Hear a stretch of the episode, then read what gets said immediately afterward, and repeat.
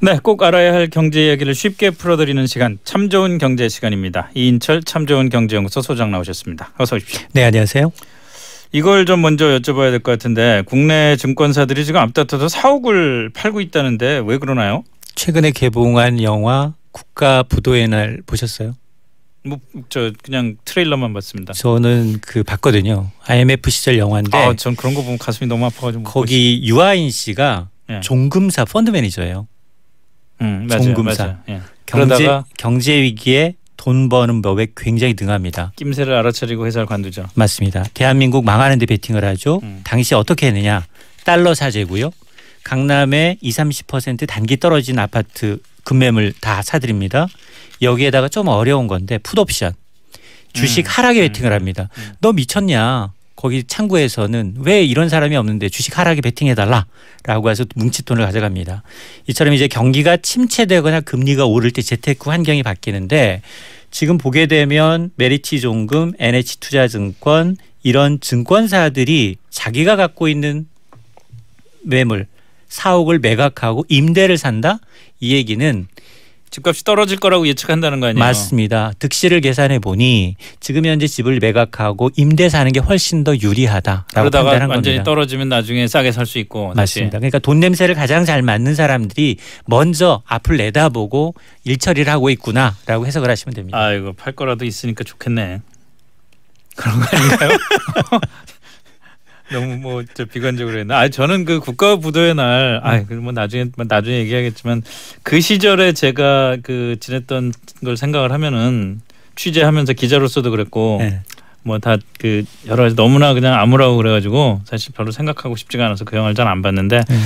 그럼 그러니까 그 얘기를 좀 더 그 좀 더 이제 확대해서 얘기를 하자면은 증권사들이 이렇게 판다는 거는 다시 말해서 어 당시 97년 그 외환 위기처럼 급격하게 그 부동산 시장이 완전히 그냥 얼어붙을 가능성을 예측을 한다는 거 아니에요. 이게 어정쩡하게 떨어지는 걸 보고선 사옥을 팔았다 샀다 이러지는 않을 거 아닙니까? 그- 그러니까 그- 그- 단기적으로 적어도 3, 4년 정도는 예. 왜냐하면 임대라는 게 보통 2년 단위로 이어지고 사무실의 경우 1년 단위로 이어지는 경우도 있습니다만 어쨌든 현 정권 하에서 부동산이 더 여기에서 네. 이제 꿈틀거리기는 좀 어려워 보인다. 그리고 음. 공실률이 워낙 많다 보니까 지금 집을 세입자가 이제 갑이 된 거예요. 음. 바뀐 거죠. 왜냐하면 협상이 가능합니다. 네네. 그러다 보니까 오히려 이게 더 이익이구나라고 이제 선택을 하는 겁니다. 네.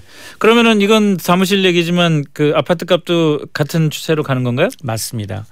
지금 어떤 뉴스 보면 어, 집값이 많이 떨어졌다고 합니다. 강남 주로 얘기하고 아니다. 일부에서는 떨어지지는 않았고 상승폭이 둔화됐다라고 하는데 예. 이게 도대체 어떤 뉴스가 맞느냐? 발표하는 주체가 누구인지 주간 동향인지 월간 동향인지를 좀 주목할 필요가 있습니다.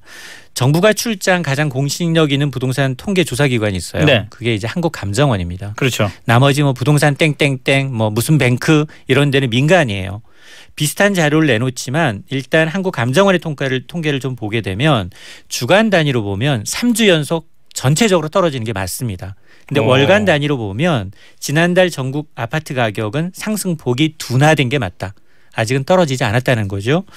상승은 하는데 폭이 그렇게 높지가 않다 전보다. 맞습니다. 음. 그래서 11월 이제 한국감정원의 전국 주택 매매 가격은 한 달 전에 비해서 0.13% 올랐습니다. 아. 10월보다는 상승폭이 줄었고요. 어 그리고 집값 상승의 진원지가 서울하고 수도권인데 상승폭이 절반 수준으로 둔화된 게 맞습니다. 예. 근데 특히 강남 상구, 강남 서초 송파 그 뭐 거기가 중요한 거죠 지금. 여기는 떨어졌어요. 지난달부터 음. 하락 반전을 했습니다. 이 얘기는 가장 먼저 많이 올랐던 강남 상구가 가장 먼저 떨어지고 있다라는 의미입니다. 그러면은 어딘가는 좀 더 오르기 때문에 평균을 내면은 상승폭이 둔화되는 건가요? 아니면 그럴 수도 있고요. 예. 이게 왜냐하면 이제 이 가장 먼저 오르는 이 시점이 강남구거든요. 네. 그러다 보니까 여기 먼저 올랐다가 차츰차츰 이제 번지는 거고 음. 상승도 먼저 하락도 먼저예요. 네. 매도 먼저 맞자라는 겁니다. 음. 그런데다가 지금 한국은행이 이번에 예, 금리를 기준금리를 0.25% 포인트 인상을 했으니까 이것도 당연히 부동산 시장에 영향을 미치겠죠? 맞습니다. 부동산 시장의 3대 변수는 늘 말씀드립니다만 금리, 세제, 수요와 공급입니다. 네. 여기에다 지금 한 가지를 더한다면 국내는 이 부동자금 시중에 나들고 있는 이 1,100조 원에 달한 유동성이 그동안 이제 부동산 시장을 교란시켜 왔습니다. 네. 그런데 지금 금리도 계속해서 오르고 있고요. 세제 더 강화되고 있습니다. 그리고 수요와 공급 측면에서 공급도 늘고 있거든요. 네. 2, 3년 전 분양한 아파트를 입주가 늘고 있어요. 아. 그러다 보니까 이 얘기는 내년 부동산 시장도 하방 압력이 좀 불가피하다라는 겁니다. 예. 특히 금리가 굉장히 민감한 게 새로 집을 장만하려는 사람들은 매수 심리가 급격히 위축됩니다. 음. 더 떨어질 텐데 지금 매수해 이런 심리. 그리고 기존에 빚을 많이 내서 산 사람들의 경우 이른바 갭 투자하신 분들은 불안해요. 아, 이자가 더 올라가네. 당연하죠, 당연히. 더 그러면 아 이게 이자에 못 견디고 투매에 나설 가능성도 있다는 거죠. 예. 그리고 뭐 한국은행이 1년 만에 금리를 한 번 올린 게 대수냐라고 하실 수 있는데 이미 은행들은 그동안 꾸준히 금리를 올려왔다는 겁니다. 네, 네. 그리고 더큰 금리 문- 인상, 예, 기준금리 인상과 무관하게. 맞습니다. 그리고 이제 금리 인상의 시작 단계에 불과하다라는 거죠. 아유. 그렇게 되면 내년도 금리를 더 오를 가능성이 높다라고 하면 지금처럼 거래가 굉장히 없는 가운데 절벽인 가운데 추가로 더 떨어질 가능성, 침체 가능성이 높다라는 겁니다. 그럼 집 팔아야겠네요, 그럼. 집을 뭐 떨어진다고 팔았다가 언제 어, 또 사고 이러는 상품이 아니잖아요. 아니, 그, 아니, 거주하려고 하면 20, 10년, 20년 있으면 다, 정말 다섯째쯤 있으면 모를까 지금 뭐 갖고 계신 거 팔고 어디로 가시게요? 아니 왜냐하면은 네. 왜냐하면 지금 그 증권사도 판다 그러고 네. 사실 전세값 얘기도 그 맞물려서 생각을 하면은 네.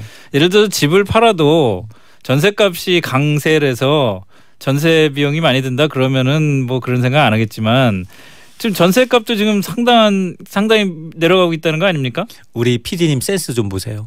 이번에 두 채 팔았다가 좀, 좀 떨어지면 네 채 사보려고요. 센스 대박입니다. 이제 사실 PD는 가장 안 좋은 게 뭐냐면 예. 부동산 시장의 수급이 완전히 이제 깨지고 지금 집값 떨어지고 있는데 전세 거래량은 굉장히 늘고 있습니다. 어. 전년 대비 30% 넘게 늘었음에도 불구하고 전세 가격이 떨어진다는 네, 건이 얘기는 앞으로 부동산 경기가 더 안 좋아질 것이라는 음. 징후입니다. 그러니까 전세도 지금 보게 되면 수급을 앞서 제가 이제 입주 물량이 굉장히 많이 늘었다고 말씀을 드렸는데 예. 1년 전과 좀 비교하게 되면 올해 10월까지 전국 주택 입주 물량이 50만 가구를 넘어섰어요. 네. 그러니까 1년 전에 비해서 10% 넘게 늘었고 5년 평균치에 비해서는 35% 가까이 급증했습니다. 네. 그러다 보니까 이른바 깡통 전세.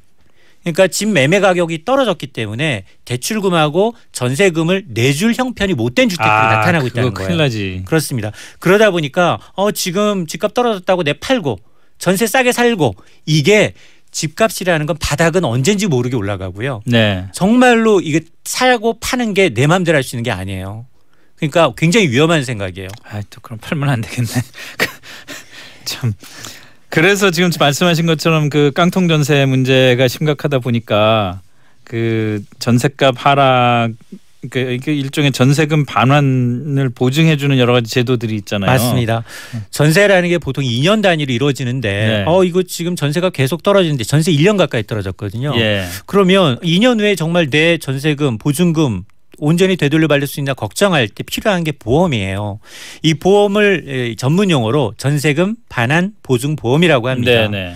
이 보험에 가입을 하면 아파트의 경우에는 수수료가 연 0.128% 1억 원이라면 연 12만 8천 원 정도. 음. 그러니까 주로 2년 단위로 계약하려면 전세 4억짜리라고 하면 1년 동안 연 50만 원 정도, 2년에 100만 원 정도를 내면 나중에 전세금을 온전히 걱정 없이 이제 받을 수 있다라는 거거든요. 근데 이거는 그 세입자가 내지 말고 집주인이 내야 되는 거 아닌가요?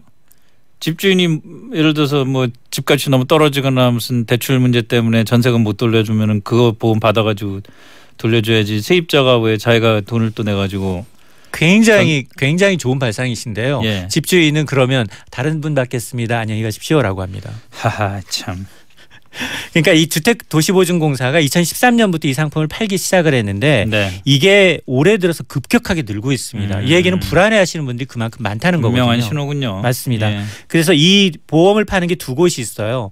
주택도시보증공사가 있고 민간인 SGI 서울보증이 있는데 네. 이 조금 틀린 게 전자는 보험료가 저렴한 대신에 전세 가격이 상한이 있어요. 음. 7억 원 미만의 전세 예, 물건만 그리고 민간의 경우는 수수료가 좀 비쌉니다. 대신에 전세 가격에 제한이 없습니다. 아. 알겠습니다. 이 지금 오늘 말씀하신 것들이 여러 가지가 다들 그 앞으로 부동산 경기뿐만이 아니라 우리 경제 전체에 대한 어떤 신호로 느껴지는데 참 걱정스럽습니다. 오늘 여기까지 정리하죠. 참 좋은 경제 지금까지 이인철 참 좋은 경제연구소 소장이었습니다. 수고하셨습니다. 네, 감사합니다.